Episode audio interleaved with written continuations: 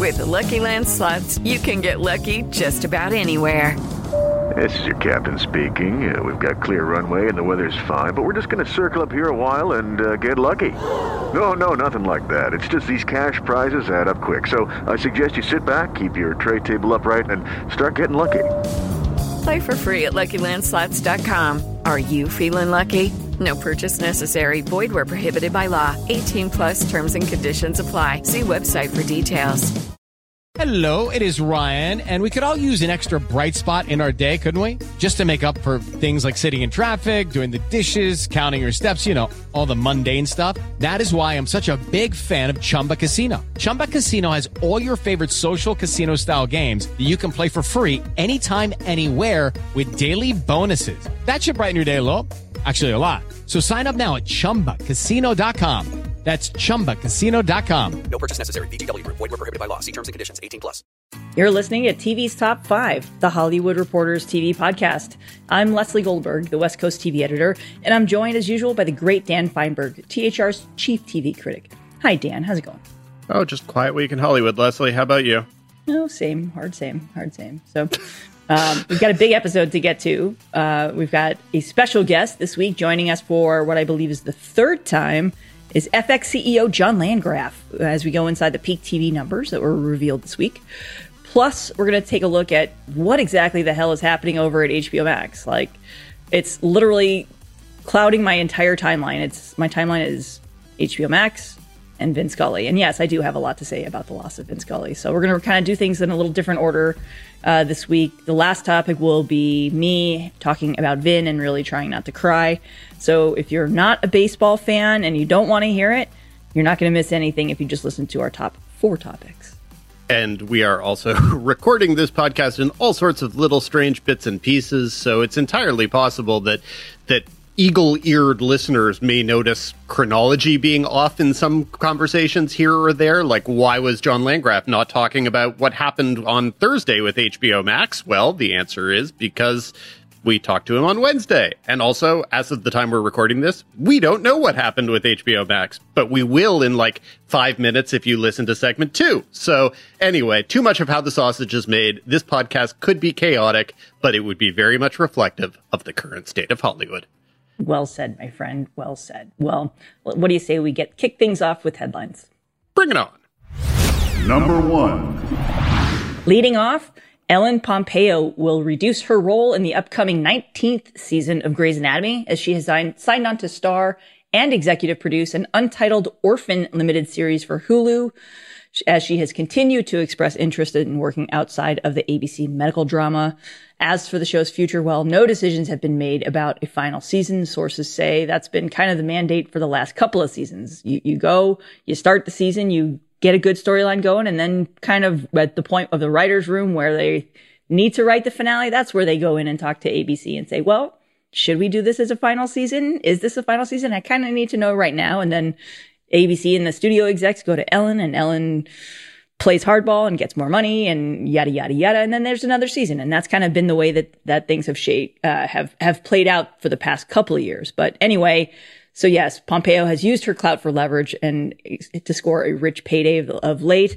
Sources say that, that pompeo will only appear in eight of the anticipated 22 episodes of season 19 of Grey's Anatomy. And of course, Grey's creator Shonda Rhimes has said more times than I can count that there is no Grey's Anatomy without Meredith Grey. So yeah, there you go. And as for how they're going to offset it, well, there's been an impressive new string of cast additions as a new crop of interns populates the hospital as tends to happen in Grey's Anatomy history.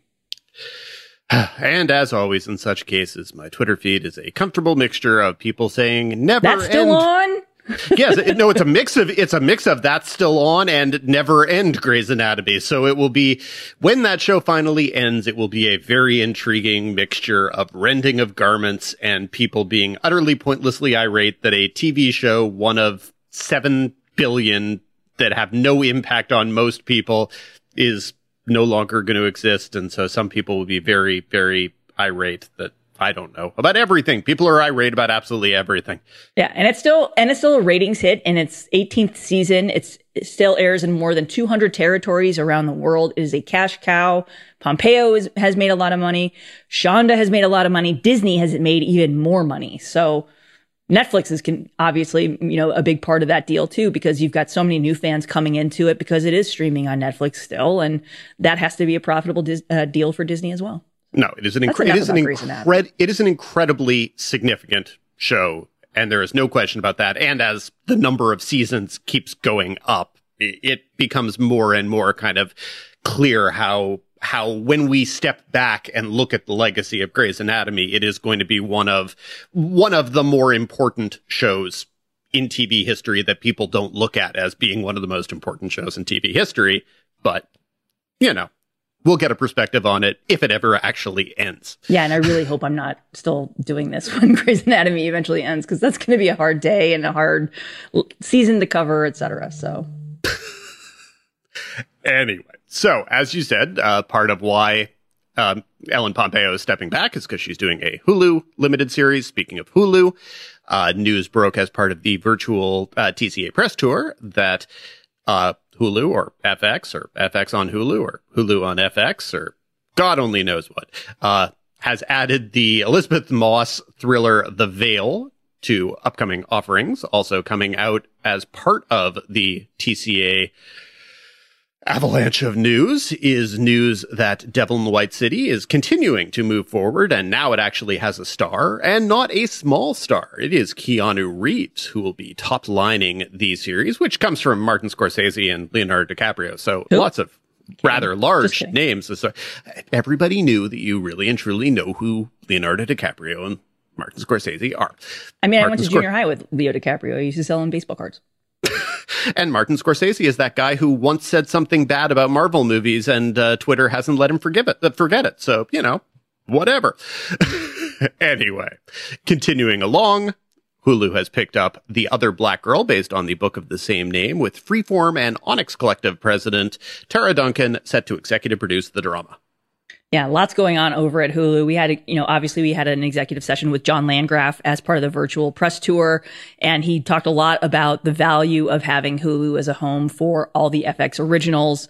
We're going to get into all that too in um, our third segment this week when uh, Dan and I are joined by John Landgraf and the mayor of television himself. Elsewhere, NBC and Peacock are basically pulling a Dancing with the Stars move. The conglomerate said this week that the long running NBC soap Days of Our Lives, following a nearly six decade run on the broadcast network, is moving exclusively to Peacock effective September 12th with the launch of the fall TV season. NBC is handing off the hour in its schedule to its news division. In a larger sense, this move helps bring more immediacy to Peacock, kind of the same way Dancing with the Stars is going to bring a little bit more of the same, plus family viewers, etc. And maybe bring, you know, arc out some demos and expand some viewing habits there. Um, the same way that that uh, Dancing with the Stars is going to do for Disney Plus. So, uh, like I said, so Peacock has stalled in terms of its subscriber numbers. So this is one way to get a very, very loyal audience to come to streaming. And it's also worth noting that Peacock has trained Days of Our Lives viewers to watch on the platform with two limited series featuring a number of fan favorite characters too. So they laid the groundwork. They did the test. They paid, spent some money to bring some fan favorites back. They recruited the audience to Peacock. And now guess what? Now that that audience has Peacock, they don't need it on NBC anymore. Definitely interesting the the peacock approach, sort of keeping on trying to find what the cleanup hitter in their lineup is going to be, or I actually or at this point they hitter. may. Hey, I was going to say at this point they may just be looking for a leadoff hitter, and then they'll figure out where the next eight people come. They're looking for something, and whether it is, uh, you know, whether the breakout was going to be the Olympics or not, unclear. Nope. Whether it was going to be basically every original series that people have already forgotten about, probably not. So no, this. Nope. But this, on the other hand, seems like it.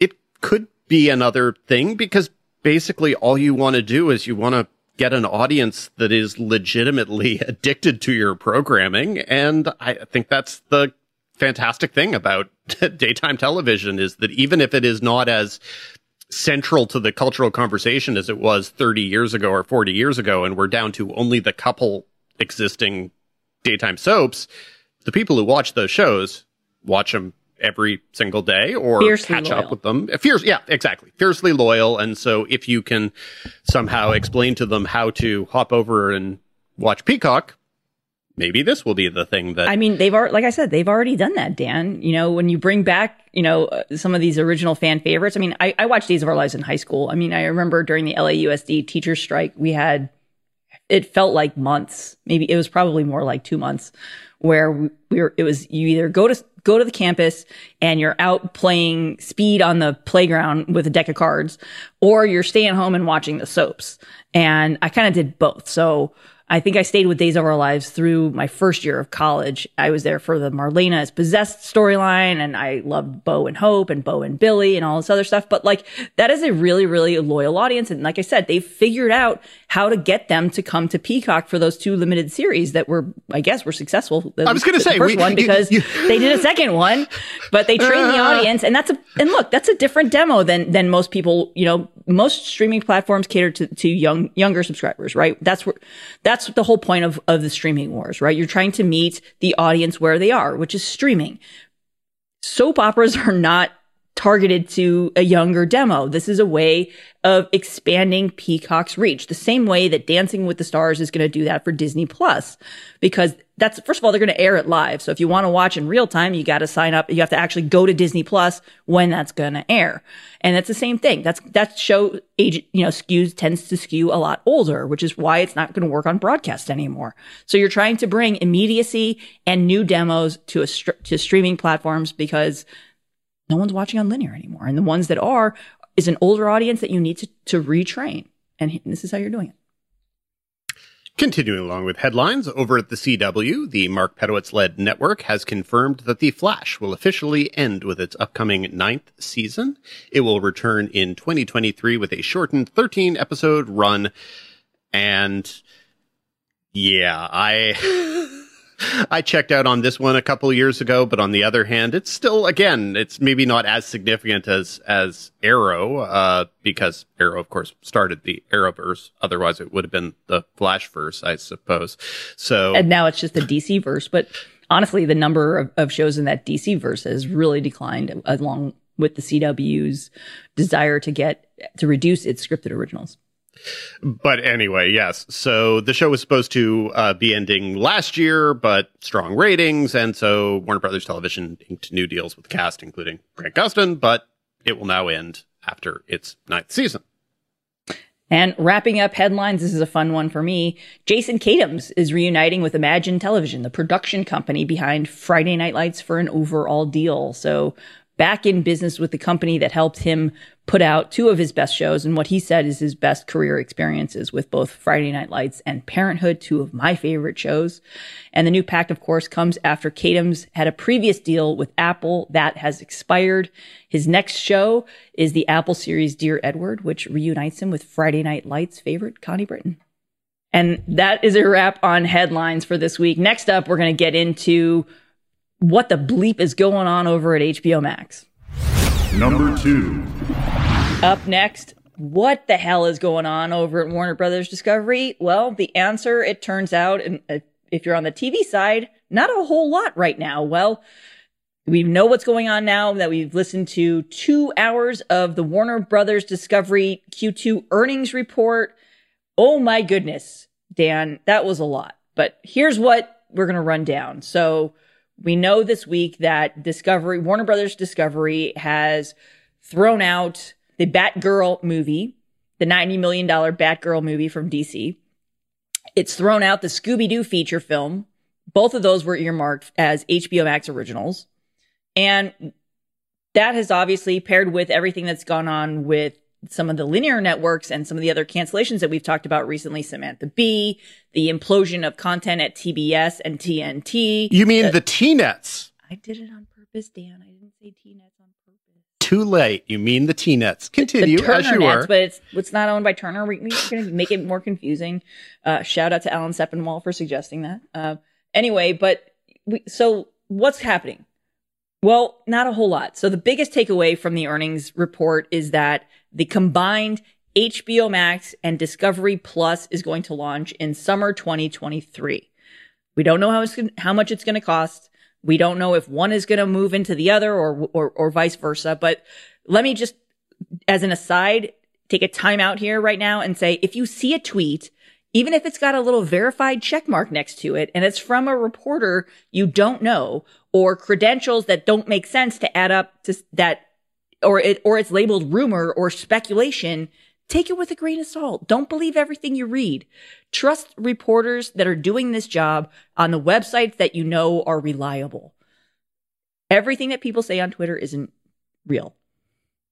Okay. Am I, am I subtweeting someone right now? Absolutely. Am I doing it for a reason? 100%. If you're a media reporter like we are, you're your inbox, your text messages, your signal, all of it has been going berserk this week because of some person that most people in the industry don't know. I certainly didn't know this person tweeting something that was, that sounded completely and totally outlandish and it created a frenzy. It made people fear for their jobs. None of it wound up being true, at, at least as of press time, as we record this after this earnings report. So anyway, so back to what we do know. So Dan, you listened, you slogged along and listened to the to all this uh, financial jargon and everything else, but what were your big takeaways? Because I'm I'm talking an awful lot here. Eh, not not so much just yet, and I think people are definitely interested because there is absolutely no question that the past couple days have been more out of control on the rumor mill front than any days in my experience in this business. It's it's been out of control, and and the thing is, I, I think you're probably leaving aside the original source of any of the rumors, because there was a lot of rumor mongering that came really and truly from a single source. I want to leave that completely and totally aside. That, of course, then spiraled and it became dozens of people speculating on dozens of things with dozens HBO of, Max is going to go away. No, it's not. It, but, It's not. But the, the thing is, okay, so no, it's not going to go away, but we don't really exactly know what it's going to be as of next summer. And I think that that is Yeah, kind as of, of next summer. yeah, it's so like also, it- the it- same can be said for Discovery Plus. We don't know what's going to happen. What we do know, and this came at the very, very end of that earning call. I totally interrupted you, Dan. I'm sorry. Is that it will, this new combined service will cost more than Discovery Plus. That's all we know so far and launch in the summer in, in, in the US. They gave certain additional details, sort of like like there was the additional there was the detail that the Discovery Plus system or infrastructure has been more stable and so whatever's going to be happening probably will move over to the Discovery Plus infrastructure. So I'm sure that some people are going to interpret that as being okay, everything's going to migrate over to Discovery Plus. But as of last night, there was rampant speculation everywhere that basically a dozen HBO Max originals, basically every single HBO Max show that you know of was being canceled. And, and, and at least as of now, that is the thing. That is the thing we have to emphasize on every single thing we say. As of now, that is not the case. So if you mm-hmm. are Will they possibly change the phrasing of, of what defines an HBO show, something that airs exclusively or first on the HBO linear channel versus what an HBO Max original is? Is that a line that needs to be differentiated? That's a big question that we'll have going forward. Will Hacks start to be referred to as an HBO original? Look, we've talked about this dating back to the Emmys last year when they first decided to group these, you know, the, the nominations by conglomerate based, based on how they were submitted. And now they, they stop grouping it all together because they don't even want to get into these muddy waters. So, you know, that's a conversation that's going to obviously be evolving as this service will. But the one, one of my big takeaways from this whole presentation and from everything that's been going on over the last couple of weeks is when you look at, at across the Warner Media portfolio, a lot of those divisions have been massively mismanaged. You want to start at the top? Great. DC. Okay. You're going to make a, a, an $80 million movie that turns into a $90 million movie with, with pandemic costs and everything else. And the quality is not there. And it's, you're going to make, you're going to spend that kind of money for a movie that is going to be exclusively for a streaming service. David Zaslav is sitting here saying that is not a model that makes sense. If you're going to invest millions of dollars, you're going to do it theatrically so you can get the return on that. And then you're going to make, that's going to turn into an event when it goes out on PVOD. And then it's going to be an, another event when it hits SVOD. That makes complete and total sense. But when you look at, at a lot from, from when you just take a step back and you look at what the, the this company, this combined company is doing, it's sitting here and saying, look, listen, is Gordita Chronicles a, gr- a good show? Arguably, without a doubt. We heard your review, Dan. You loved it. The internet says it's good. The, you look at the score on Rotten Tomatoes. Who knows how many people are watching it? It doesn't matter how many people watched it. What matters is the larger strategy is what they're saying is kids and family content does not perform well on HBO Max unless you're a, a pre-existing brand. Well, guess what Warner Brothers Discovery owns? Looney Tunes. Scooby Doo, yes, they shelved the big, you know, animated feature that was going to be made for streaming. That that those are opportunities to take financial tax write-offs to recoup that money. That's why you're not going to see the the Batgirl movie stream anywhere else because if it does, if they say, you know what, we're just going to re- release it anyway and not pay to market it, they're not going to get the reimbursed for the money that they spent on it. They want the money. They don't care about the product in this case. In a larger sense, Zaslav, one of the things that he said too is we want to release quality products. Quality matters. So they're going to, they're right now, they've got a lot of executives that are working toward a 10 year plan for DC, similar to what Disney and Marvel have done under Kevin Feige, still searching for an exec to lead DC. So what he's trying to do is clean the, clean up the mess you're merging two companies that really go very, very well together. So there's obviously going to be some redundancies to get rid of. We know Kids and Family doesn't work.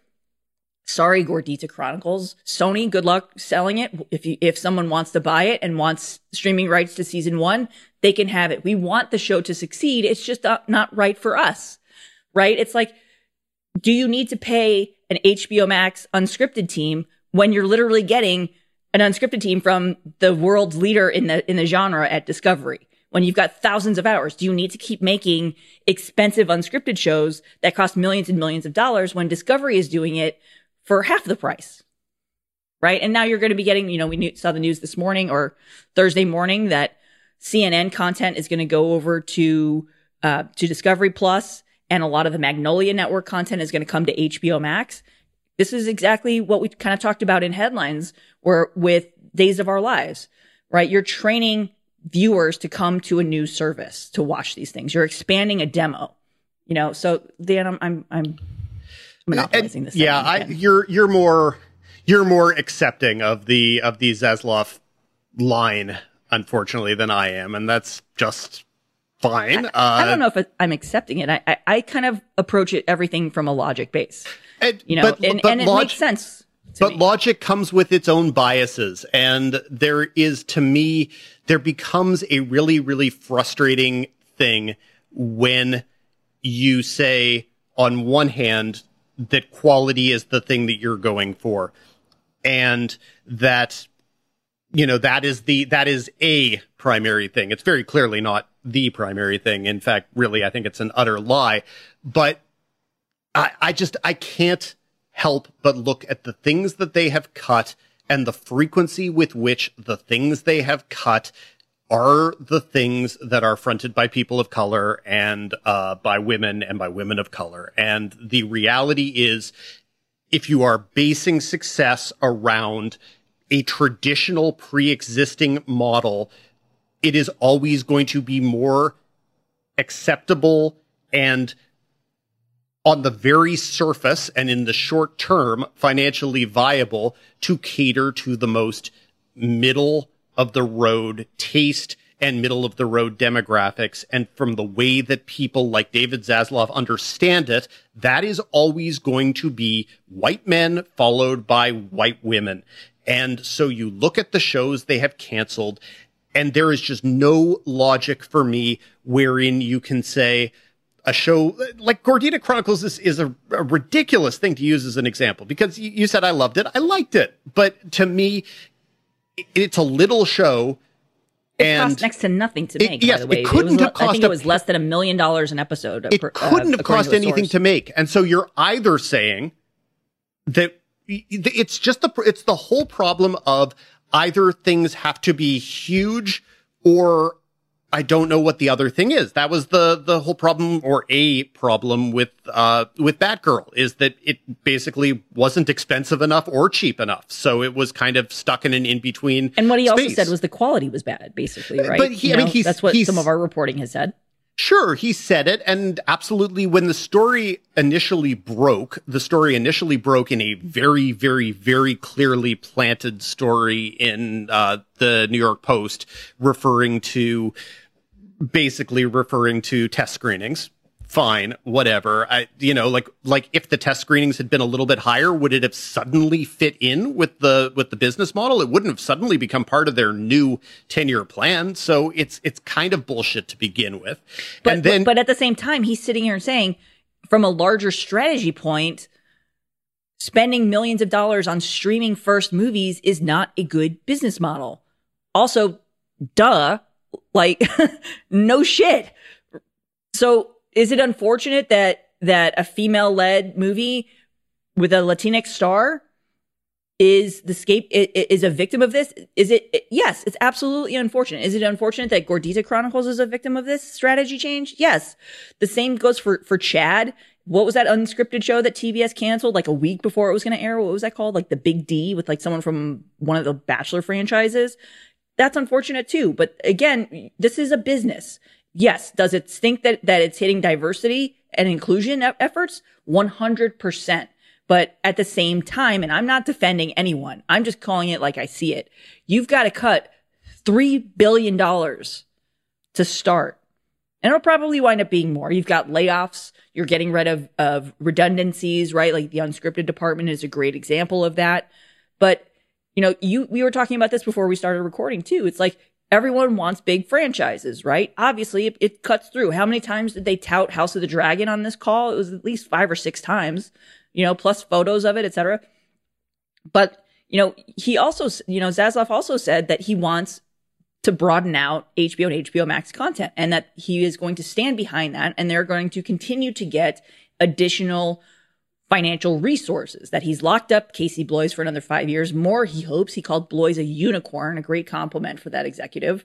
He wants the, the, their their entire programming team is all locked up. So originals are not going anywhere, contrary to what random tweet person, the random person on Twitter said. You know, so he wants big programming. He wants more stuff. He he's going to get more content. It's going to be on this big supersized platform that is going to be managed properly and that is going to have all of their assets in a clear and organized effort. And for someone like me who's sitting here and saying, you know, not even for me, but just in general, the whole goal of the streaming wars is to compete with Netflix, right? What did Netflix want to do? Netflix wanted to be the end all be all one stop shop. We want kids programming, feature films, expensive movies, animation, you know, scripted comedy, scripted, scripted drama, stand up specials, everything. We want everything. And what the, the entire point of Warner Brothers and Discovery coming together is because you're going to have the market leader in unscripted. You have arguably the market leader in premium content with HBO. Those brands fit perfectly together. And now you're going to say, we've got DC over here. It's been hugely mismanaged. Also, you're spending millions of dollars at for no reason whatsoever to put something on a streaming platform that you're not going to get any money back out of. That's not a good use of your money. If you've got $90 million, go out and make a 10 episode animated Game of Thrones show that you know will cut through. And maybe they'll have some diversity there. I don't, I don't know, you know, but yes, it's unfortunate, you know, to your point that this hits in the, in the diversity category. Is that in, by design? Absolutely not. Is it a sad coincidence?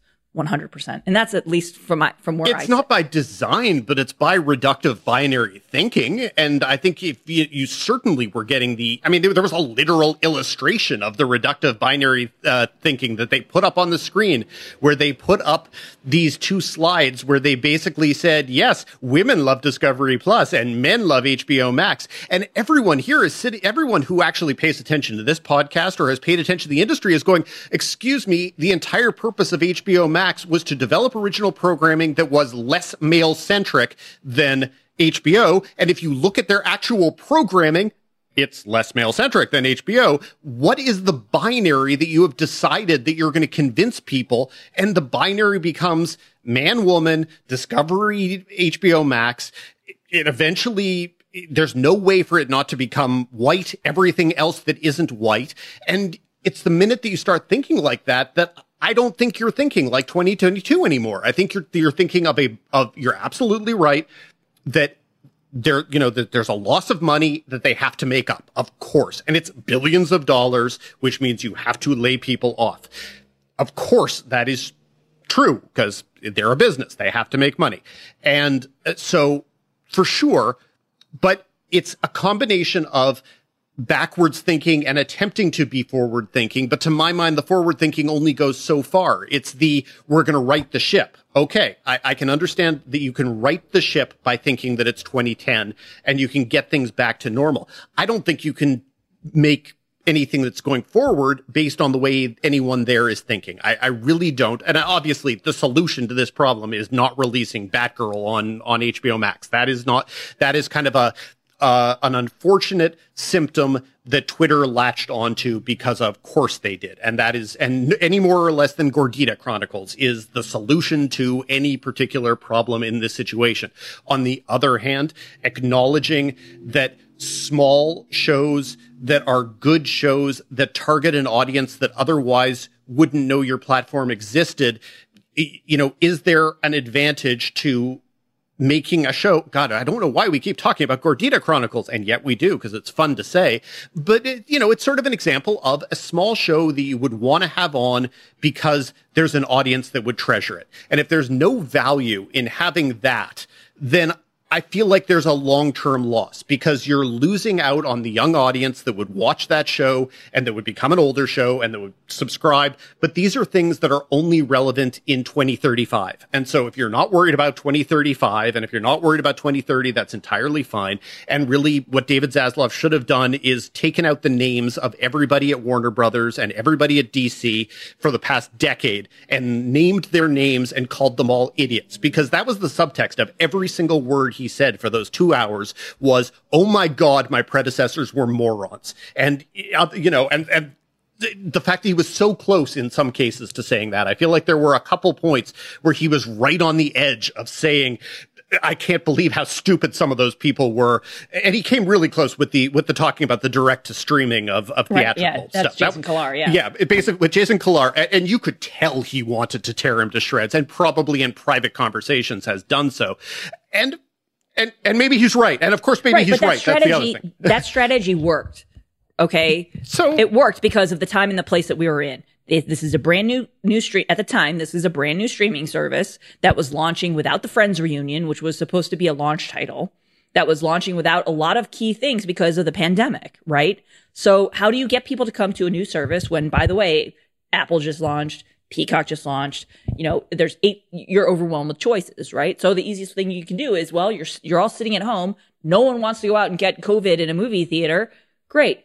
Sign up for our service. Here's, you know, a, a feature film that you would pay to go see in the movies day and, you know, right here on uh, day and date on that you can watch at home.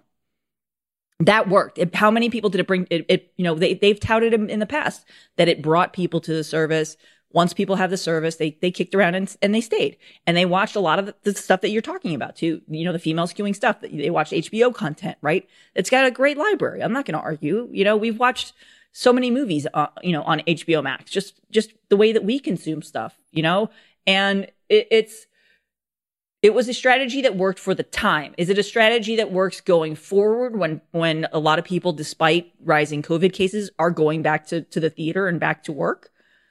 No, financially it doesn't work. But if, at the time it served its purpose. Does it work going forward? Is it sustainable? Ask Netflix. Look at their look at their financials. And I think that was one of the things that he was trying to emphasize. And I think that's one of probably the most important takeaways is kind of, and it's been the takeaway of everything that Netflix has been going through for a while now is, and it was one of the things that, uh, that Zaslav said towards the end is that basically everyone got in their mind that subscribers and subscriber numbers that that was the answer. And it's not what the answer is. And so that's why you're getting Netflix going to an advertised supported tier. And it's why one of the things that Zaslav was emphasizing was different levels of advertising supported tiers are going to be part of the future of whatever the heck the blended thing is. So there will be, there will be entirely heavily ad supported. There will be ad light, but still, uh, you know, whatever. And then there will also be a premium offering for people who like to spend money. And, and I think that's plus and free, I, plus a free service like Pluto or, Yeah, or and I think that- or Freevee, Freevee. Freevee, Tubi, et cetera, et cetera. So yeah, I just, it, I, I don't know how you tell the creative community that the possibility will always exist from now on that if the executive in charge of your company doesn't like your movie, that it's just going to vanish entirely. That's that's where I start getting really really concerned. Like there has always been the if the person in charge of the company doesn't like your movie, it could get buried. And people used the term buried. But what that really meant was it'll only go out to a thousand theaters as opposed to 3,000, or we simply won't spend money on advertising. That was what buried used to mean.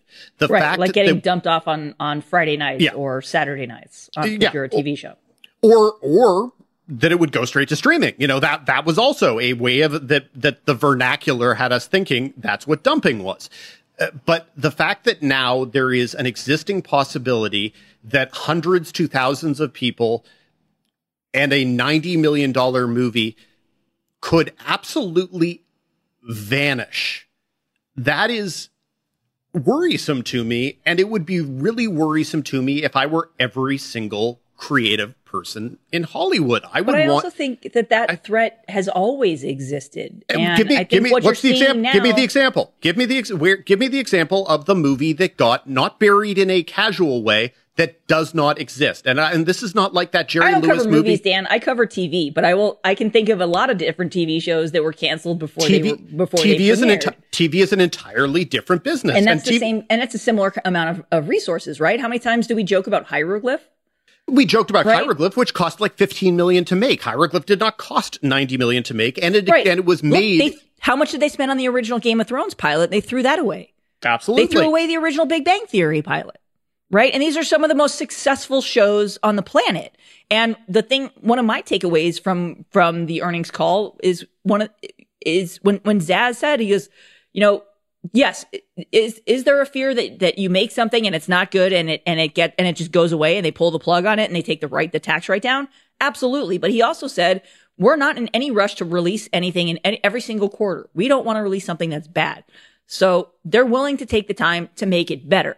That's one, that was one of my big takeaways. And yes, if you put a, put the extra money in there and it doesn't wind up coming out better and then you sink it and you take the, t- and you take the write down. Yeah, I'm sure that that's going to be an option, but keep in mind, this is a business, right? Is it going to be brand damaging if you have something on the HBO shelf, right? If you have an HBO show, let me back up. If HBO releases House of the Dragon and it's awful, what does that do to the brand? It damages it. It damages the HBO brand because it stands for quality, and it damages the Game of Thrones franchise as a whole, which is worth billions of dollars at this point. So think of that in a grander scale across the entire company. If you're releasing a DC film and it's a piece of shit, it's the same thing. You're going to lose millions and millions of dollars, and it's and it has an after effect where it it it will affect you down the road. It affects the next line, the next person in line. So if he's doing a 10 a 10 year plan and he starts off and the first thing is a piece of shit, good grief. What does that say for the rest of the 10 year plan? Does it make people excited for it? No, it damages it. So it's he's not wrong to say that, but at the same time, like, so he laid out the, the, the three strategic uh, priorities, and one of them is attract the best storytellers to produce compelling and diverse content. The second one is maximize reach, engagement, and value to the broad distribution strategy. And the third is to operate as one company with a mission to be the entertainment leader globally. To me, it, it, it makes sense. If something's bad, you're going to work on it. I it makes sense in an ideal situation. It just comes down to where the bottom line of the decision is coming. Is it, you know, if is Casey Bloys making the determination on whether something is good enough to see the light of day or is David Zaslav. If you were to tell me it's Casey Bloys, I could nod. I could go, okay, I have a sense of what his track record is. I have a sense that he is part of a creative and development community. I don't necessarily know that his taste is my taste, but some of the time it is. So okay. But I just, it's such a, it's such a strange revision of the industry because every executive in Hollywood is on a short leash and they're always being replaced constantly. And so basically, anytime anyone wants to simply say, oh, it's as simply as quality to bury it, it becomes worrisome to me because then you're saying, okay, I'm not going to put anything that my predecessor made, you know, available to people or something. I mean, I, I, look how many shows that Casey's predecessors at HBO Max and Sarah Aubrey, who's still there, developed for HBO Max that Casey is getting credit for. A lot of them. I think that TV though is a different business. I mean that is that is a fundamental thing is that a lot of a lot of the things that I find most unsettling about the pulling of Batgirl and Scoob and whatever, which have literally nothing to do with Batgirl and Scoob because I could care less about either of those projects. And by that I mean I couldn't care less, because if I could, then I did, and I don't.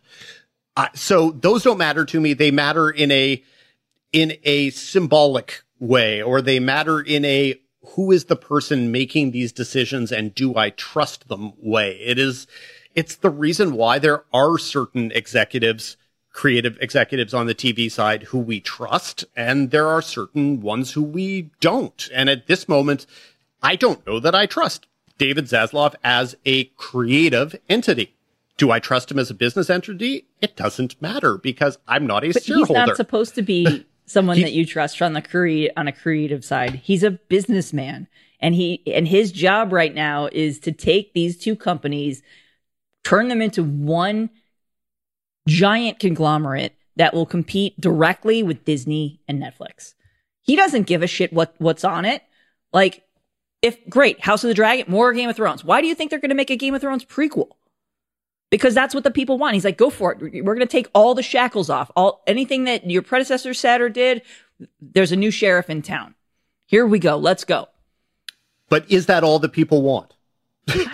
or do people? I mean, people or do, that finale. But or no, but what I mean is, is all that people want an, a, a good version of something from an established brand. Because if that is all that people want, is a good version of an established brand, then it sounds like that is what Warner Discovery is going to give people. And incidentally, a good version of an established brand is always better than a bad version of an established brand.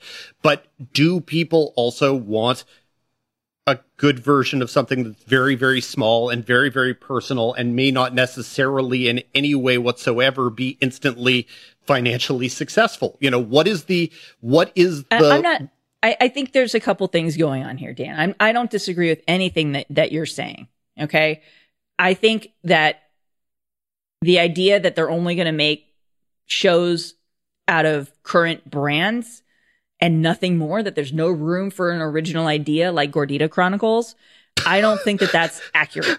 I just okay? love how often we've mentioned Gordita, Gordita. Chronicles on this. I, I, I, think I watched the first couple episodes. It was cute. Yeah, you know, that um, was all it was. I never said it was a great yeah, show. I'm, I'm not arguing. But at the same time, what the bucket that Gordita Chronicles was in is a bucket that didn't perform. Okay, so, kids but, and family but content. Throw, but, but why throw out the, bu- why throw out the bucket? Is my me, question. Be, because you already have the bucket. Okay. What you're saying, what Gordita Chronicles was part of a kids and family scripted originals brand. What, from my sources, everything that I'm hearing, the kids and family content that is wildly consumed on HBO Max is the kids and family library content that already exists. It is really hard to cut through. Okay. We've talked, we've just, you know, we've got Landgraf on the show. We have talked so many times about how much TV there is and how hard it is to cut through. Imagine that, but on a kids programming s- stage, right? Like if, if you're, you know, you're now you're Warner Brothers Discovery and you're David Zaslav and you're like, okay, we've got Looney Tunes. We're going to br- bring Tiny Toons back. I'm sure there's already Tiny Toons back, but like we're going to do Tiny Toons with a diverse lead and and it'll be marketed right next to the original Looney Tunes that kids still watch or whatever we know that, that about what they're watching in the kids and family space. We're going to lean into what's working and go from there. And it's sad that a, that an original and a cute show like Gordita Chronicles couldn't work in that bucket, but that doesn't mean it can't work somewhere else. The other part of it is that Gordita Chronicles wasn't owned by Warner Brothers. So even if it even if it were, it doesn't it doesn't work with what's already working with with what's already performing. Sorry, I, I like- just went off on a tangent here. I, li- I like this because this uh, this is I think very illustrative of our two different perspectives on this. Uh, I because love I, love this discussion, because I am coming at this completely and totally from a naive. I would like I would like things to be good, and I would like things to be diverse perspective. And I understand that it's completely naive and it has nothing to do with anything. But on the other hand, i- it's just listening in on calls like that and watching the the news cycle this week. I, I find it all infuriating on a on an artistic and creative level. But and you're coming at it much much much more from a business perspective because that's because that's your job and that's what That's what our at. show is. It it's what we I like to think we're a He's the critic. She's the reporter. Together, Oh, I- they make TV's top five. This- That's a promo that either actually have existed at some point or I think it did that at we or that we rejected at some point. I don't remember I think if we that did that too. Okay, I wasn't I wasn't sure if I wasn't sure if we batgirled that promo entirely or if uh, Too soon. I wasn't I wasn't sure if we batgirled that pr- that uh, promo or if we New Mutants it. I mean, if we New Mutants did, at least someone heard it somewhere and it existed. Uh, yeah, I, I don't know. I the I, I I, I'm just sad and naive because I like HBO Max the way it is. I like that it has good movies, a good library. It seems curated and much of the stuff on it is good. Is all of the stuff on it good? No. Can DC use a creative overhaul? Good freaking gracious. Yes. so yeah, I, I don't, I don't know. I, it, it But nothing. would you like to be able to watch Discovery content and CNN content and HBO content and Friends and Game of Thrones and Big Bang Theory and all the other library content and Looney Tunes content and all this other stuff and Fixer Upper and Magnolia Network and CNN and have it all in one place? Yes, I would. You know what else I would like? That's like? what's going to happen. You know what else I would like? I would also like to be able to uh, get all of my Hulu content and all of my Disney Plus content and all of my uh, whatever the heck else that is content. I would like to get all yeah. ESPN. I would like to get all of that in one place. I mean, I- that's going to happen at some point. the The problem too is you've got Comcast is still got got ties to Hulu through I think what next year or 2024. I can't remember off the top of my head. So once that's out of the way, I mean, that's I think I ask Hulu execs about that every single time I talk to them. I think I I, I think we even talked to Landgraf about it. If I'm not, I think that was me attempting to give us a transition. Ah, I see what you did there. No, Dan. You had too didn't. much caffeine at this you point. didn't see what I did there. That was just the point. All right, well, let's transition then, shall we? Up up next. Here we go. Lucky Land Casino asking people what's the weirdest place you've gotten lucky? Lucky? In line at the deli, I guess? Aha, in my dentist's office. More than once, actually. Do I have to say? Yes, you do. In the car before my kids' PTA meeting. Really? Yes. Excuse me, what's the weirdest place you've gotten lucky? I never win and tell. Well, there you have it. You can get lucky anywhere playing at LuckyLandSlots.com. Play for free right now. Are you feeling lucky? No purchase necessary. Void where prohibited by law. 18 plus. Terms and conditions apply. See website for details. Judy was boring. Hello. Then Judy discovered ChumbaCasino.com. It's my little escape. Now Judy's the life of the party. Oh, baby, Mama's bringing home the bacon. Whoa, take it easy, Judy. The Chumba life is for everybody. So go to ChumbaCasino.com and play over 100 casino-style games. Join today and play for free for your chance to redeem some serious prizes. ChumbaCasino.com. No purchase necessary. Void where prohibited by law. 18 plus terms and conditions apply. See website for details. Number three. Up next, we are joined for the third time by FX CEO John Landgraf, the so-called mayor of television, who in 2015 coined the term peak TV to describe the scripted content boom.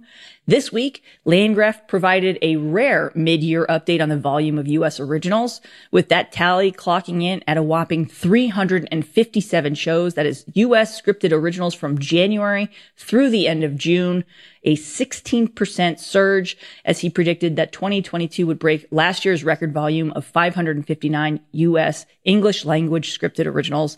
He also predicted that this year would truly be the peak of peak TV, which admittedly came with a disclaimer that his previous prediction of the bubble popping back in 2018 or 2019, which he called was way, way off. So thanks for joining us again, John. Happy to be here again, Lesley and Dan. So let's start with the peak TV numbers that you talked about a little bit this week. Is it really that simple that no new major streaming services will be launched in the immediate future as the reason that you think the total volume will slow? Yeah, but I was wrong before. So, you know, you say, is it really that simple? And I'm like, well, yeah. Because um, I guess what I watched during the rise was, you know, the number of scripted purveyors, and I'm old enough that I remember when there were three broadcast networks and PBS, right? And then there were four networks. And that just number just steadily climbed, right? To the point where I had a list of, at one point, I think almost 60 different services, channels, streamers uh, that were making original scripted programming in America.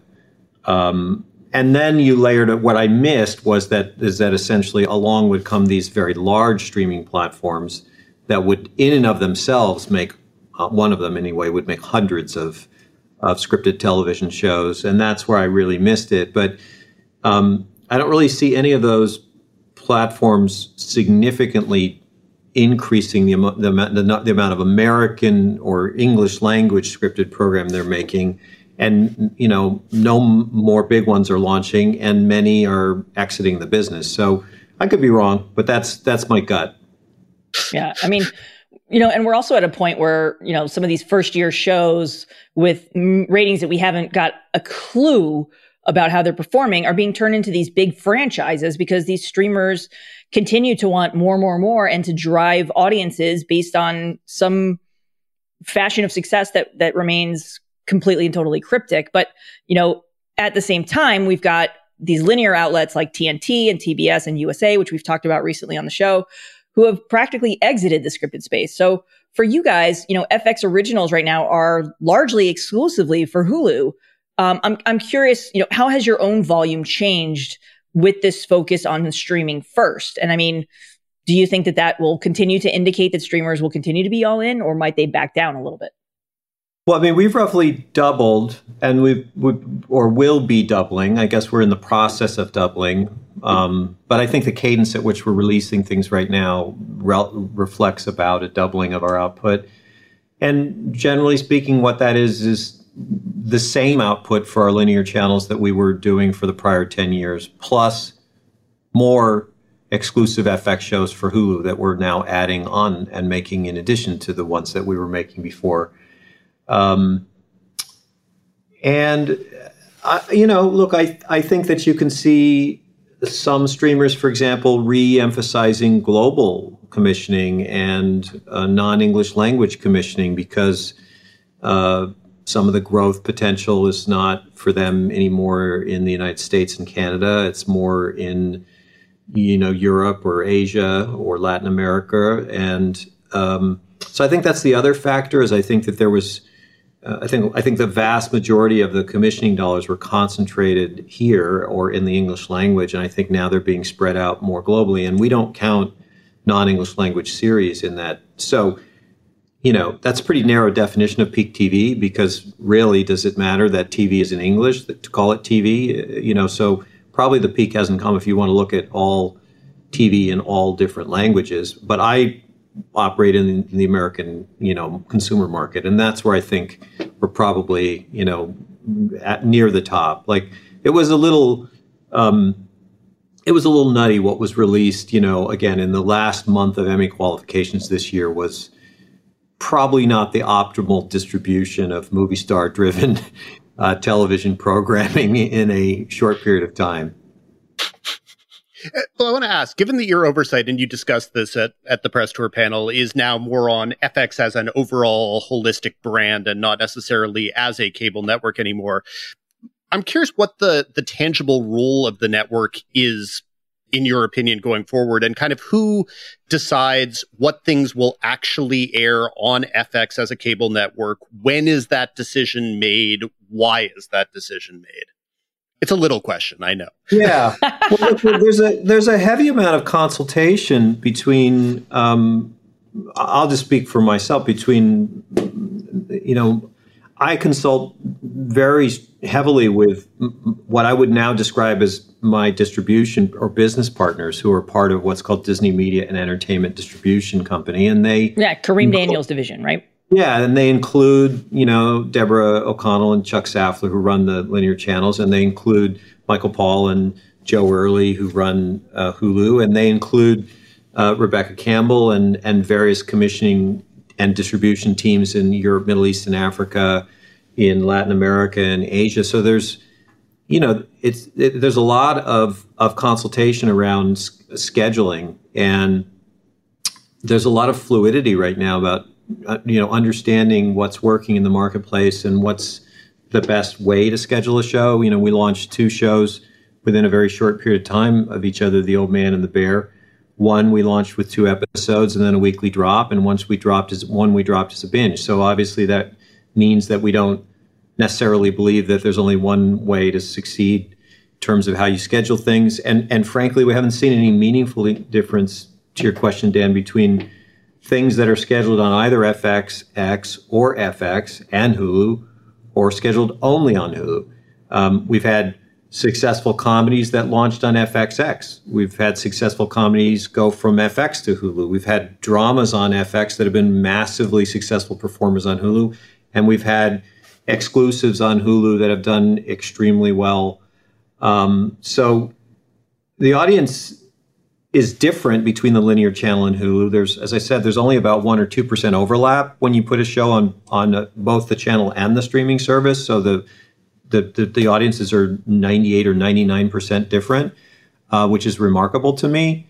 Um, but all of it seems to work. Like we can, we seem to be able to aggregate up an audience. We're seeing audiences. What I, what I will say also is that it was hard being a linear channel because, I mean, you could feel it. We could all feel it that th- that linear channels are still a lot of syndicated programming is watched on linear channel and soap operas and daytime television and game shows and news and live sports are doing really really well on linear television. But if you look at scripted programming on linear television um, it just isn't as heavily consumed as it was five or ten years ago. That the consumption of scripted programming has m- migrated to streaming platforms, and so for a, an organization like FX, I, we didn't think that we were making.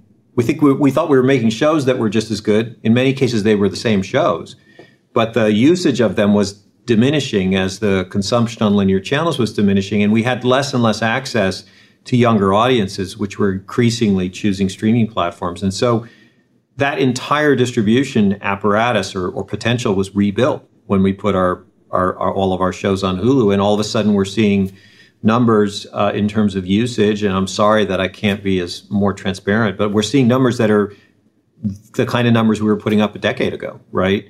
Back when uh, linear uh, basic cable was in its prime. So that's that's thrilling because we just needed uh, we needed to be a part of the new world in terms of distribution, and we are now. You know, and obviously, speaking of this new world, we're in an, era of consolidation across the board. Obviously, you know, we've all seen how Disney's acquisition of the Fox assets has really supersized Disney as a whole, and now you're seeing the same thing happening at Warner Brothers and Discovery. But as part of this con- uh, consolidation process, you know, there have been a lot of rumors for the past six months to a year plus that Hulu's fate or future is kind of in question right now because you've seen more recently, you know, you look, you mentioned, you know, things migrating to streaming. Disney moved ABC's Dancing with the Stars to streaming. This week we saw um, NBC move Days of Our Lives to Peacock exclusively for first run. And, you know, looking at the streaming first atmosphere, you've got this Disney has these two different platforms, right? And and there's shows that are on Hulu and that are now being put on Disney Plus, so you can watch on both platforms. How much longer do you anticipate Hulu actually existing and being the home of FX, or could you see the FX brand migrate to become a tab like Marvel, like Lucasfilm, like Pixar, et cetera, on Disney Plus as part of the larger industry focused consolidation? Well, I'm going to demur on some of that question, Lesley, just because I, you know, in the way that Disney is organized, that's those were not my decisions to make. Uh, I don't run the distribution or the streaming services. I, I run a branded entertainment division called FX. Um, and I and what I but I would point you to, you know, the the public uh, statements of of our chief executive officer Bob Chapek, who has really thrown down on the desire to continue what was begun in the in the merger or the acquisition of Fox, which is to say Disney being, you know, deeply engaged in what you'd call general entertainment, right? Not only branded family oriented entertainment, which it's still, I would say, the leading, you know, purveyor in the world of that, but in but in general entertainment. And so what I what I really focus have focused on is was the job that that that I'm being hired to do? What's the job that FX branded programming is being hired to do? How important is that job to the company that we are a part of, the Walt Disney Company, and are we doing it well? And I think what you can see is that the the scale of these companies and the scale of these platforms is vast, and you know they have to offer things that are relevant and valuable for a meaningful subset of everyone um, that's the prize, right? And um, and I think Disney's in it to win it. So how they how they organize that um, that approach, I don't I don't really know. But but it, but at the end of the day, the reason we leaned into this idea of being an above the title brand, right? And we we rebuilt our logo so that it's more um, horizontal, right? It's it's its its aspect ratio is a little more cinematic and belongs a little bit more with a title, whereas it was square and boxy before.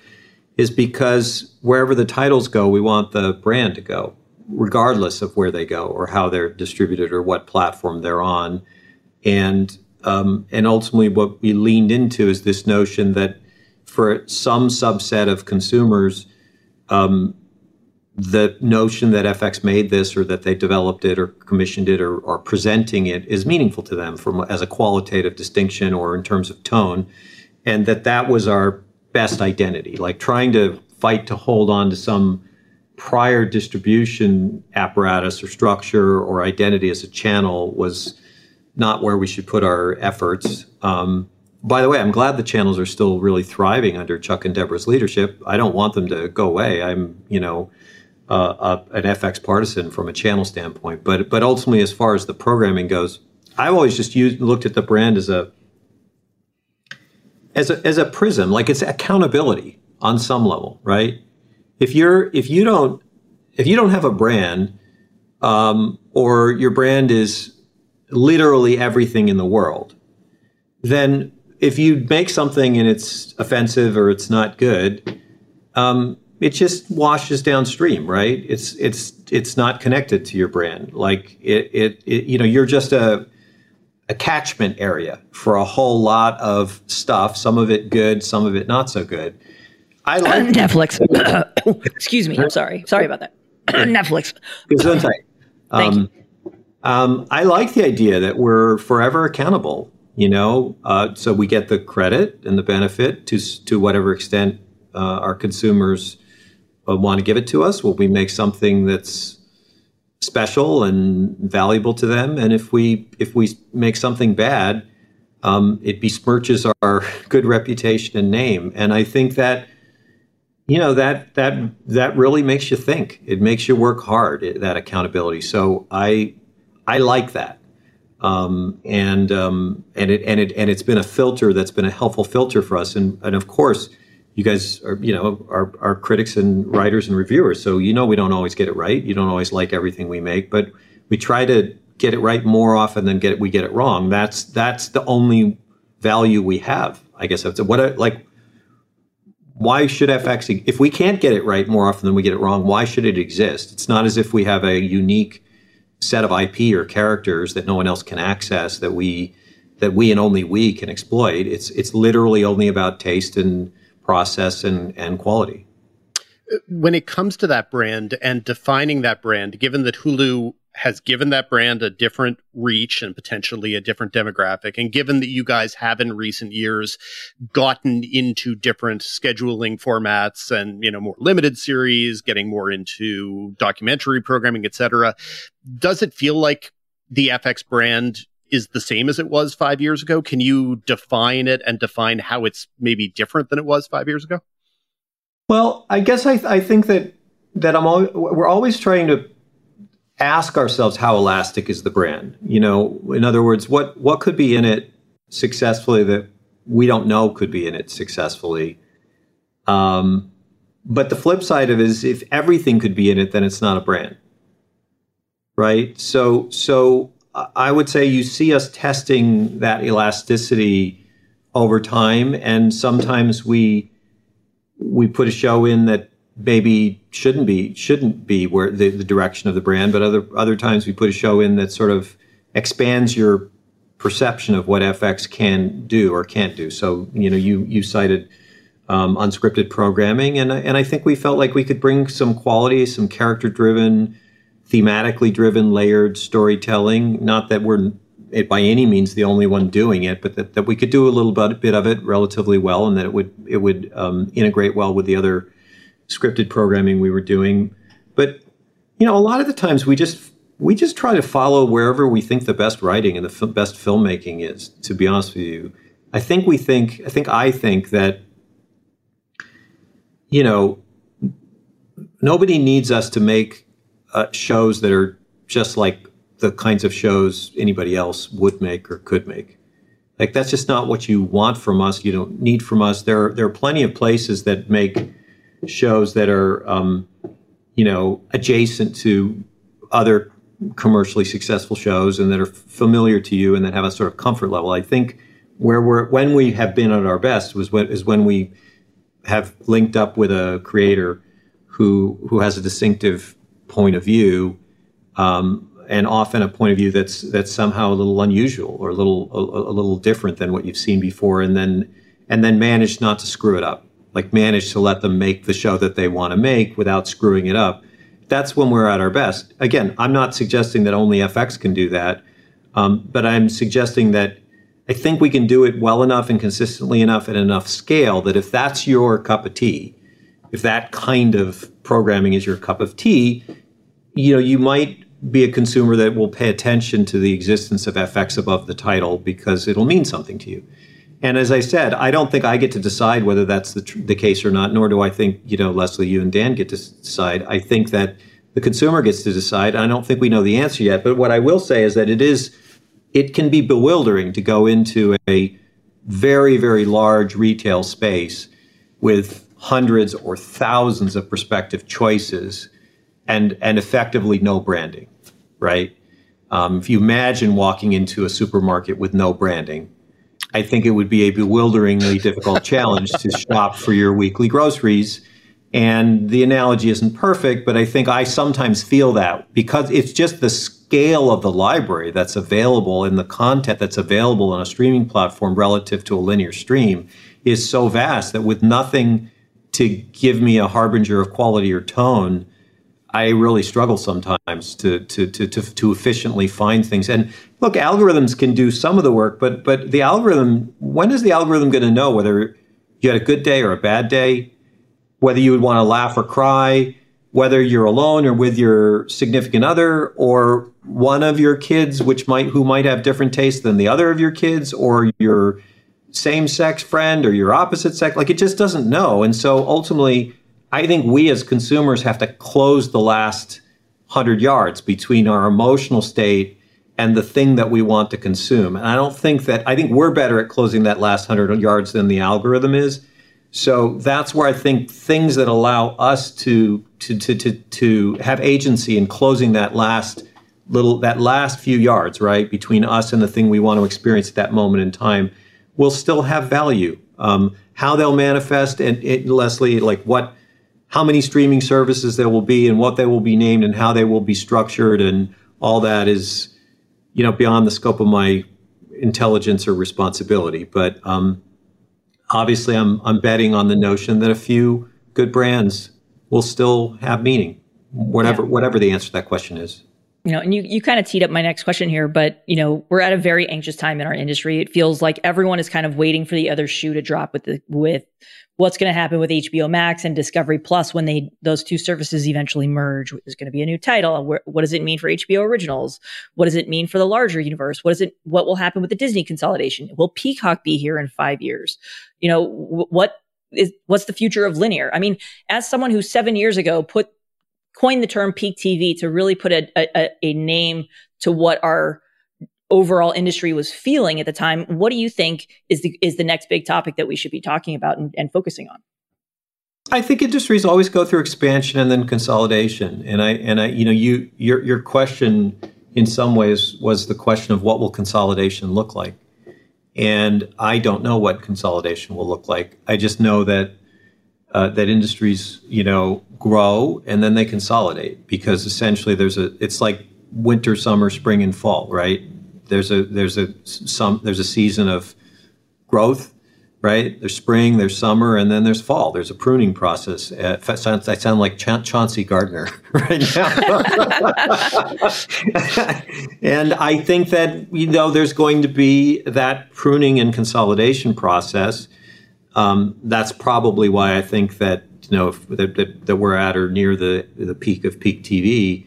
Um, but I have no idea what that's going to look like. I, what what I will say is that you know I like the I I think I think anybody at the table has some good cards in their hand and they have some problematic cards in their hand and they have they they wish they had some aspects of their opponent's hand and and their opponent wishes they had some aspect of their hand the, the the hand I like best is the Walt is Walt Disney Company's hand. Me personally, I, it's not that I think it's perfect or that you know that that everything uh, is always and only going to be smooth sailing. I just think in the aggregate, it's it's it's the best hand in the in the um, in in the game at the moment. And so I'm super grateful that you know they didn't have an FX and that they bought us because I because I because again I don't I don't want to do any job other than the job that FX has been trying as best we could to do for the last 20 years.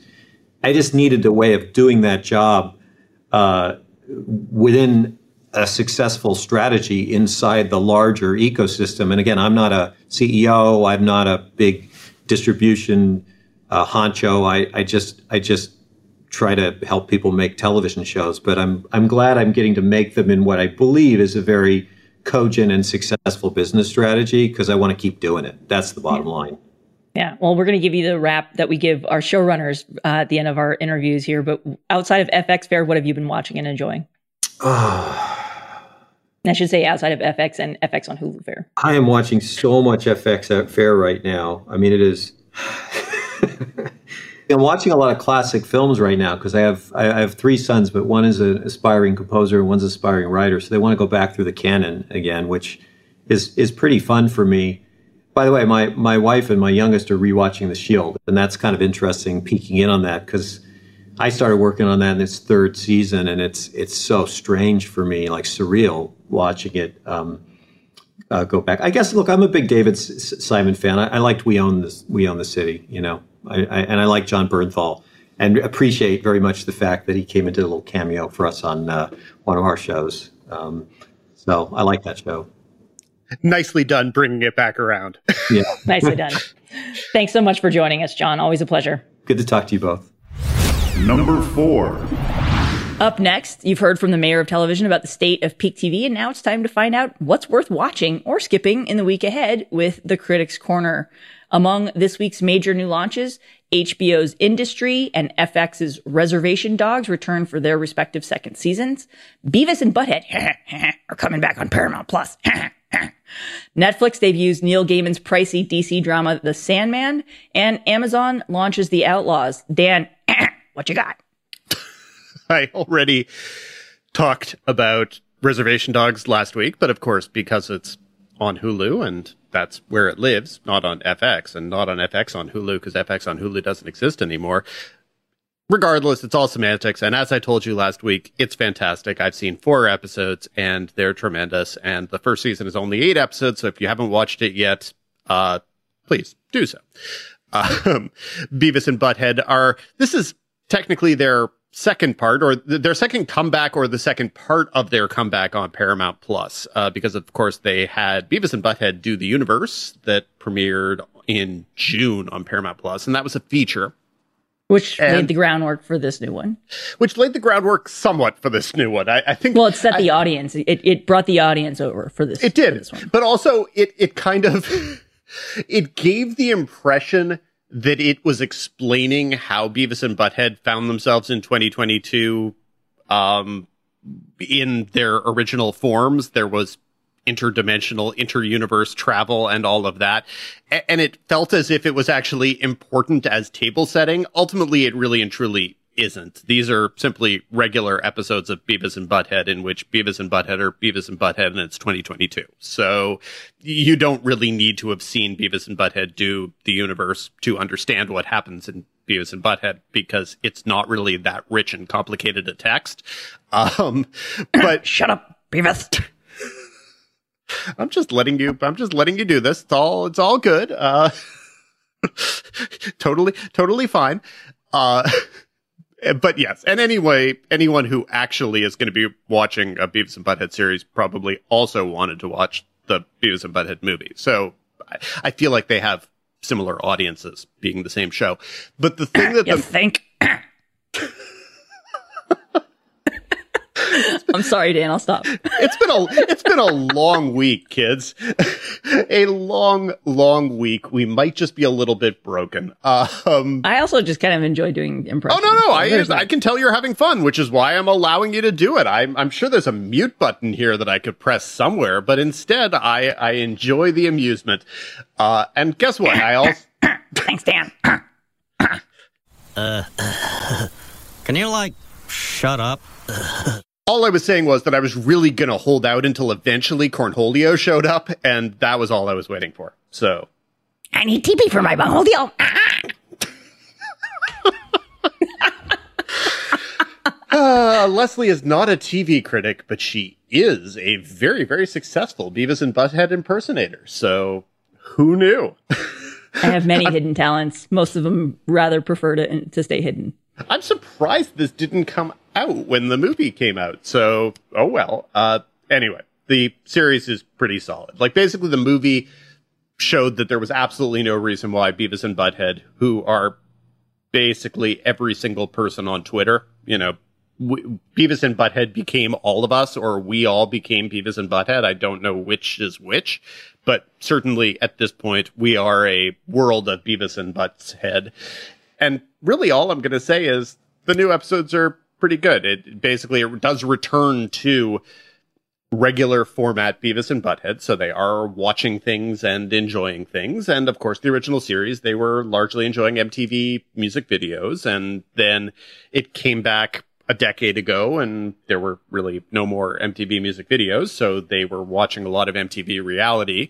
And now what they're watching is largely a lot of TikTok, but also the occasional videos. Uh, for example, they do watch a BTS video and it is very, very entertaining, their reactions to it. Uh, but their reactions to TikTok are also extremely amusing. The overall series itself is pretty much bog standard Beavis and Butthead. It's, if you like it, you will continue to enjoy it. If you don't like it, you're not suddenly going to discover that Beavis and Butthead amuse you.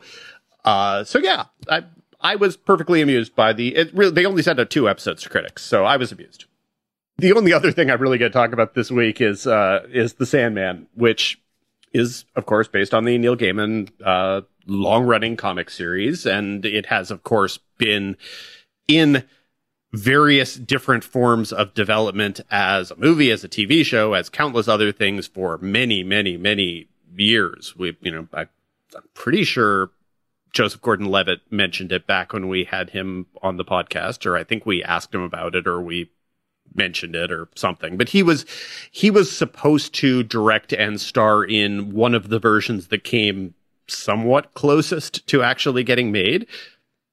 Here it actually is. It's it's 10 episodes. I've watched 6 and part of the reason why I've only watched 6 is honestly it is not my particular flavor of fantasy slash comic book. I mean, I'm definitely not opposed to such things. It's just a little bit more in the kind of cosmic vein that happens not to be my personal preference. So this is not a comic I have any investment in. So keep that very, very, very, very, very much in mind because some people are deeply invested in it.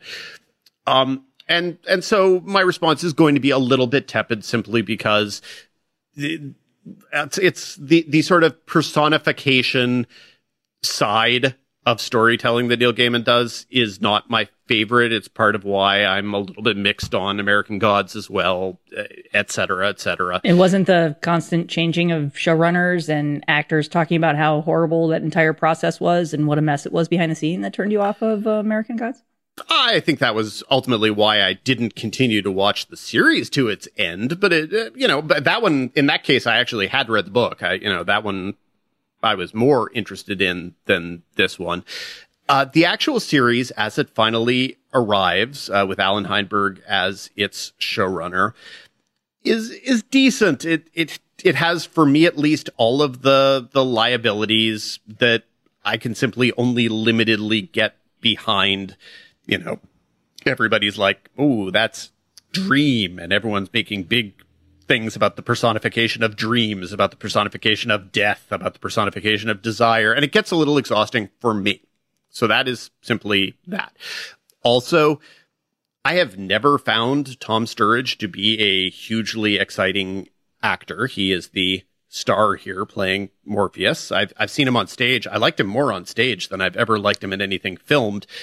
He's just to me, he's kind of a an attractive, charisma free kind of black hole, unfortunately. Uh, and part of that actually really does kind of benefit what the character of Morpheus slash Dream is supposed to be. Uh, but also part of it doesn't. So it's a series in which the main character is easily the part that interests me the least. Um, it has an interesting, largely episodic structure, which I would presume comes out of the comic, and it allows for there to be episodes that work for me significantly better. But again, I watched six episodes, and after the first episode, when I was really not engaged, I, I was beginning to find more and more of it entertaining because a lot of the supporting actors are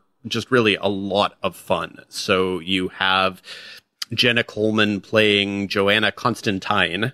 Um, I'm not exactly sure on the pronunciation. I'm sure there's a reason why within the why they decided to go Constantine, not Constantine. But anyway, I, I don't know everything when it comes to this particular world. Jenna Coleman, though, is a blast. She's a lot of fun to watch here. Um, I think that probably uh, Boyd Holbrook is at least amusing and entertaining as the Corinthian and then you start getting to the people who I, I, started finding really good. So there's a full episode based around David Thewlis's character, and I always love watching David Thewlis, and that episode is sort of cringy and and scary and disturbing, and and definitely takes the series to dark places. This is certainly not an adaptation for kids. Uh, there's also a really, really solid episode with Kirby Howell Baptiste uh, playing Death I liked that episode. That was the sixth episode, and it was probably my favorite of the ones that I watched. There are a lot of good things here. I was constantly trying to wonder why it wasn't a step loopier, a step more inspired, a step more I don't know, unfamiliar. And part of why it's familiar, of course, is because the comic is so seminal at this point that it's been ripped off in a number of different ways and its style its characterizations etc have been adapted under different names. People have stolen stuff from sandman. And that means unfortunately that the thing that's the original has to look not necessarily like a copy but like a less inspired version uh, and and so I felt there was a lot of that, you know, sort of the the visuals of hell, the visuals of of the kingdom of Dream, uh, Dreams Kingdom, Castle, etc. None of it feels entirely as revolutionary as I feel like probably it ought to. Uh, but it's decently realized. The special effects are really pretty good, I would say. Uh, so that means things like adorable little gargoyle babies bumping into things, uh, sort of some cute stuff. And, you know, then you have Patton Oswalt as the voice of a, of a crow or a raven. That kind of thing is amusing mostly I was watching for the individual actors and to kind of see what each episode was. And I can't say whether my general ambivalence or more than that disinterest in the main character, I can't say whether that's intentional, whether it's an appropriate adaptation, etc. So once again, taking it all with grains of salt, those are those are my thoughts on Sandman. Is it's you know it was never going to be for me. Uh, our colleague Angie Han is reviewing it. She read the books, so she is much better suited than I am for that. Uh, but I, I it feels as if it's dedicated enough to the source material that it's the kind of thing where people might just be so grateful to see it brought to screen with respect. And it's very clearly brought to screen with respect. So yeah. Um, oh, I didn't mention, I didn't mention Gwendoline Christie. Totally got to mention Gwendoline Christie because I mean, for heaven's sake, she's Brienne of Tarth and she plays, uh, she plays the ruler of hell and she's a blast also. Lots of very, very good people pop up in this series. Charles Dance, uh, pops up. Um, I hear Stephen Fry is eventually going to show up. Joely Richardson is there. It's, uh, there are in fact whole long stretches where one semi-random actor after another pop up and it becomes kind of a, a strange game of, wait, where do I know that person from? Oh, he played William Shakespeare in, in that TNT show that I barely remember existed where there was young William Shakespeare. I think it might have even been called Will. I watched a handful of episodes of that. It was called it. Will, and it did air on TNT, I believe. Yes. So he he's in, he's in I think the fifth episode, and it took me 45 minutes to figure out where I recognized him from. Uh, in that same episode, there's uh, Daisy Head appears. She was in some freeform show that I could not begin to remember the name, but she's also significant because she's uh, Giles's daughter, and so uh, she looks vaguely like Giles if you look at her. And so again, it took me 45 minutes watching that episode to be like, wait, where do I know her from? That one I didn't figure out until the end, and then Daisy Head's in the credit. I'm like, oh God, of course, she's she's Anthony's daughter. She looks kind of almost exactly like him. Go figure. Anyway, Sandman. So yeah, that's that's what we got this week, uh, and I will give you one last chance to do a Beavis and Butthead impression. For more of Dan's weekly recommendations, be sure to subscribe to THR's Now See This newsletter and bookmark thr.com slash TV dash reviews. cool, fire. Number five.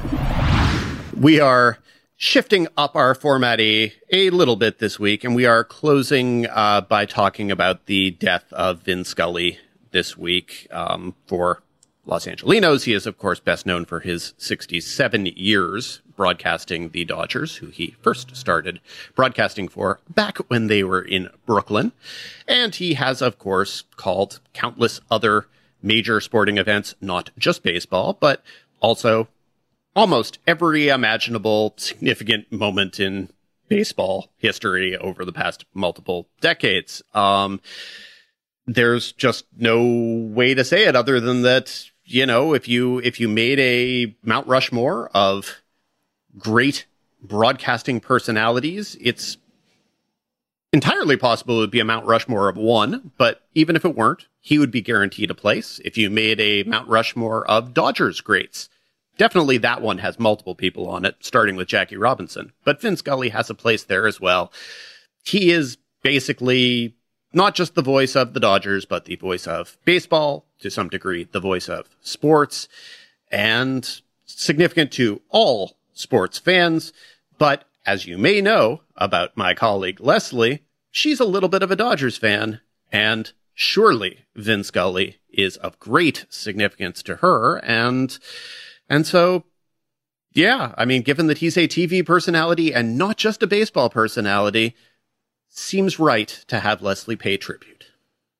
Yeah, I've been uh, we've been talking about if this should be a segment on the show uh, for well for the past couple days, and you know, obviously it's something that I feel strongly about. Vin, you know, I've I've been trying to put words to what Vin's passing means to me, and you know, I think a lot of people have said this, and I'm going to join that that chorus, but uh, it's like losing a family member. If you're, you know, for me, I'm I'm born and raised LA. I fell in love with the game of baseball when I was 12. My grandfather Leo always had Dodger games on, always had Angel games on too. But the things that I really enjoyed the most was listening to Vin tell stories. I mean, my desire to be a storyteller stems from Vin Scully.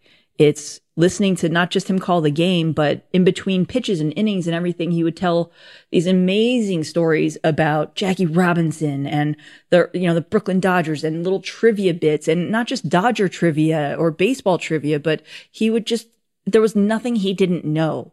And his, just listening to him, it was like, like poetry, you know, especially if you're a baseball fan, especially if you're an Angelino. And it, it's, you know, you, you, he's the sound of summer you know, there, when I was a kid, you could go to the beach or you could go anywhere and all you would hear in the background somewhere was a radio with Vin's voice on it.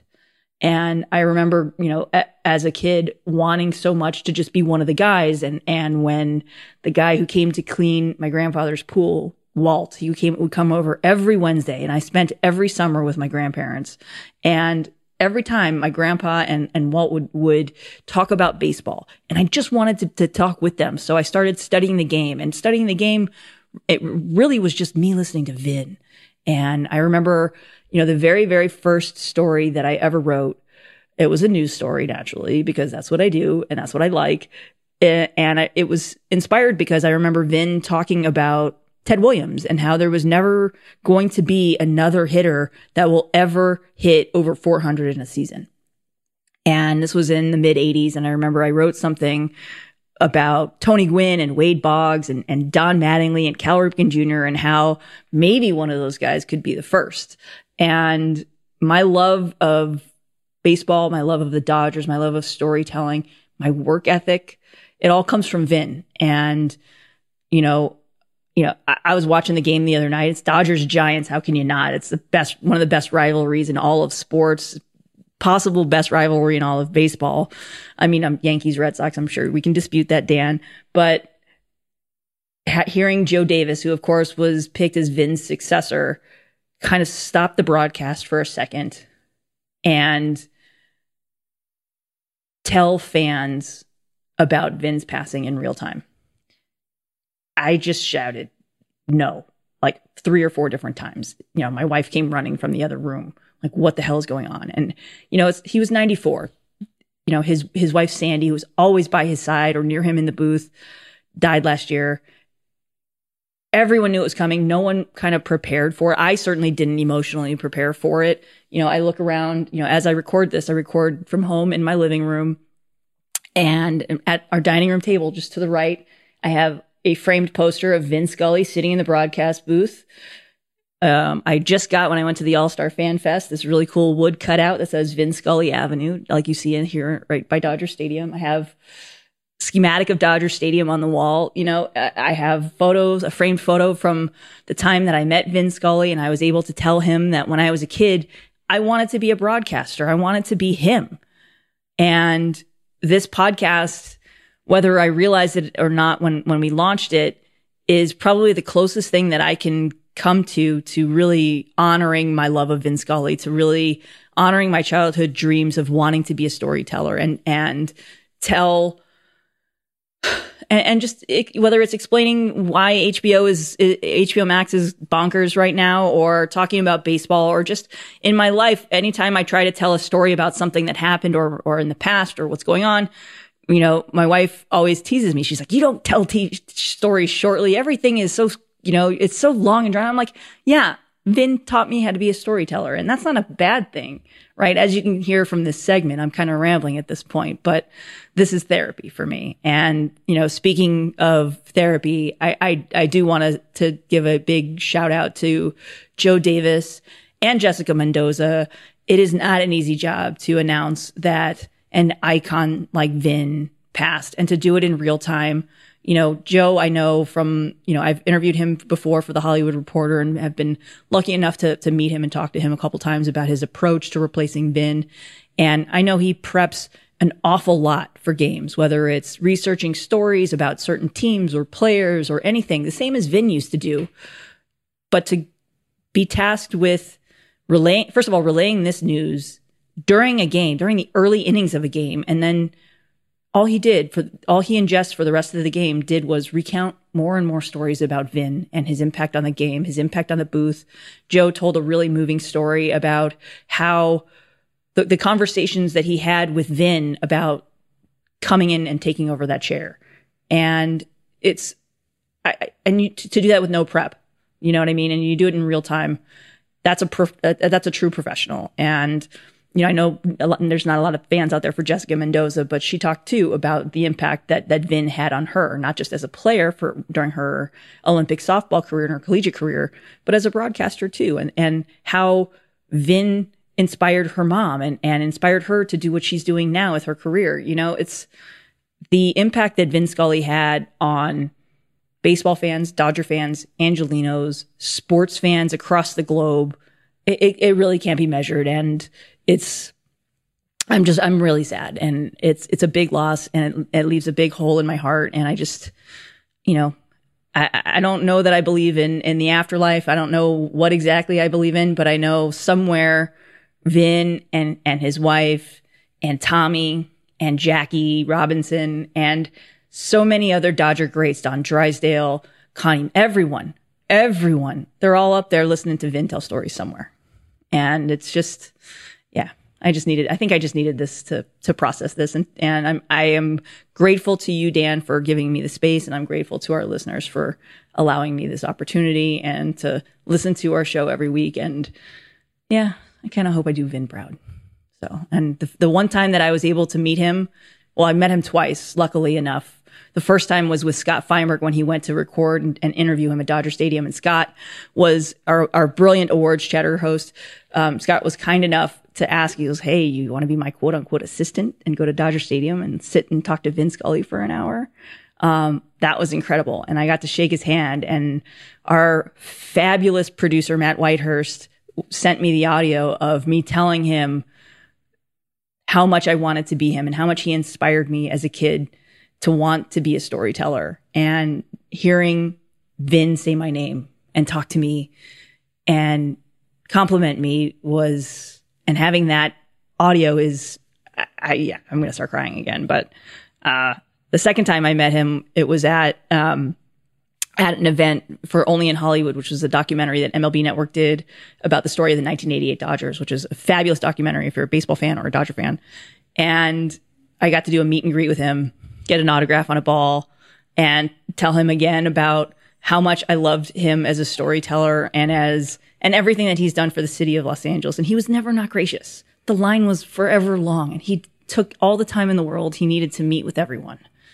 And, you know, you hear like Sportsnet LA, you know, after Vin passed the night of the passing, they ditched the post game show and just went into news coverage of, of Vin's passing. And he, there were so many people that they had on Al Michaels, Orel Hershiser cried on the air. You know, there were so many people that, that who shared stories that said the same thing about Vin.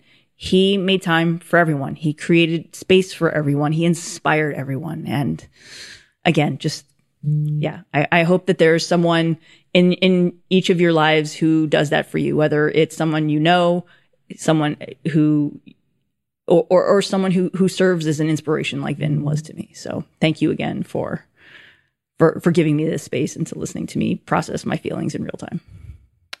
You did great. That feels like a good place to wrap things up. Thank you all for listening to TV's Top 5, the Hollywood Reporters TV podcast. You can be sure to subscribe on all of your various podcasting platforms. If you like us, rate us. If you really like us, write a little reviewy thing. It does help spread the word of mouth. We're always happy to hear from you guys on Twitter. Let us know what's working, what isn't. And if you have questions for future mailbag segments, you can email us at TV's Top 5 at thr.com. That's TV's Top 5, the numeral 5, at thr.com. Until next week, Lesley. Until next week, Dan. So this is Vin Scully wishing you a very pleasant good afternoon wherever you may be.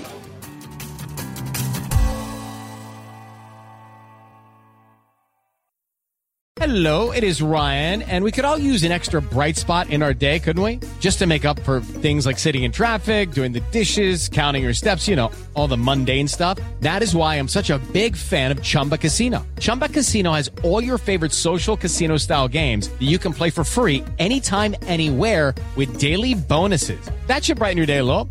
Actually, a lot. So sign up now at chumbacasino.com. That's chumbacasino.com. No purchase necessary. VGW Group. Void were prohibited by law. See terms and conditions. 18 plus. Okay, round two.